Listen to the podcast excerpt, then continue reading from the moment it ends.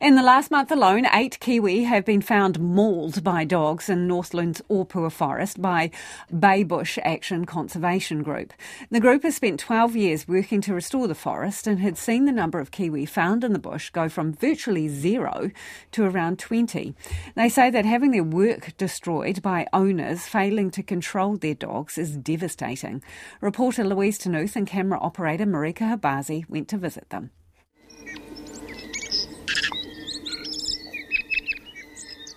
Like many of our native forests, pests had free reign in Northland's Opua forest for around 30 years, and the 2,000 hectare forest near Paihia fell silent. There was nearly no seedlings. The forest was silent. It was in full collapse. But 12 years ago, Bay Bush Action Group was founded and began to bring it back to life – targeting possums, feral cats, rats, and stoats. Bay Bush Action member Dean Bagent Mercer says the results speak for themselves. These are some lovely little greenhood orchids. Uh, they're native and they come up at the end of winter, start of spring. And having them here means that there's not high possum numbers because they just come and mow them down. Sounds of native birds like tui, miromiro, and kaka now fill the forest. Kiwi have also made a comeback. Four or five years in, suddenly there was one call, then another, in these places that didn't have any birds, and so their numbers built up over about five years quite rapidly. But the last month has been devastating. Eight Kiwi killed by roaming dogs. It's pretty clear and pretty evident that, that dogs have done this damage. Um, it's really gutting. Uh, you know, I, we put in all this enormous effort. We get all of these people involved. To have it kind of like just disappear in an instant, it, yeah, it's it's gutting.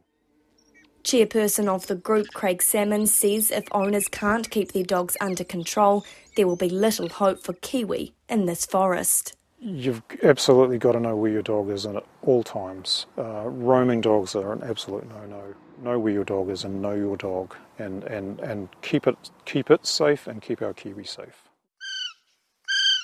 But all is not lost. Kiwi have recently been heard in the forest, and as Craig is showing us around, he spots a burrow that's been recently used. It's quite a narrow entrance and it's been disguised as well, so there's some arranged ferns and things like that around it, and so they're quite protective about how they disguise that. It's a good sign. Rat trap here. We primarily use um, peanut butter. Today I'm using fresh peanuts that I just push in. Ariki Baldwin is one of about 30 workers in charge of checking the traps once a month. There are 4,000 in total in the forest. His assigned area covers around 200 hectares and takes him four days to complete, so he stays in the bush while on the job. I love it. I worked in an office for years, I'd never go back. But the best part of the job is when he sees the fruits of his labour. There's a plant called the kiekie and it has this fruit, it's called the tawhara the most beautifulest fruit I think the native bush produces. I hadn't seen that that plant and fruit for about 40 years, and um, I never expected to see it again. And um, two years ago, I just happened to be walking through, and I saw this plant. Once a female kiwi has laid her egg, the male sits on it for 80 days. At night time, they call to each other. Despite the recent spate of attacks, just recently the group heard their calls. Um, so, what we're going to do is try and position our camera on the track or the uh, view right through down the track, and hopefully, we um, may see a kiwi that was calling the other day. So we've come out tonight to see if we can spot a kiwi in this particular area because just a few weeks ago both a male and a female were heard in this area, but we haven't been able to spot one just yet. Because the forest has a history of being burnt, there are fewer trees available for kiwi to burrow under. 15 wooden kiwi boxes are dotted throughout the forest, providing protection while the birds are nesting. This provides an entrance for the kiwi to come and descend and then into a safe nesting area in the in, under this um, lid.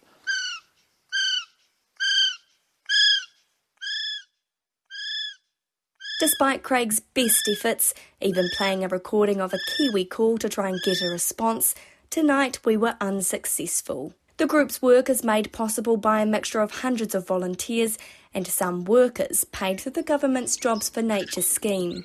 But the group says come next year, there's huge uncertainty. Don't have secure funding going forward for continuing this really great work and great achievements that we've managed to do with the forest. And so we're actually really concerned that in this election, no political party has really talked about how they're going to continue funding successful Jobs for Nature projects. Work like this, vital to reach the country's predator free 2050 goal and to restore our native Kiwi numbers.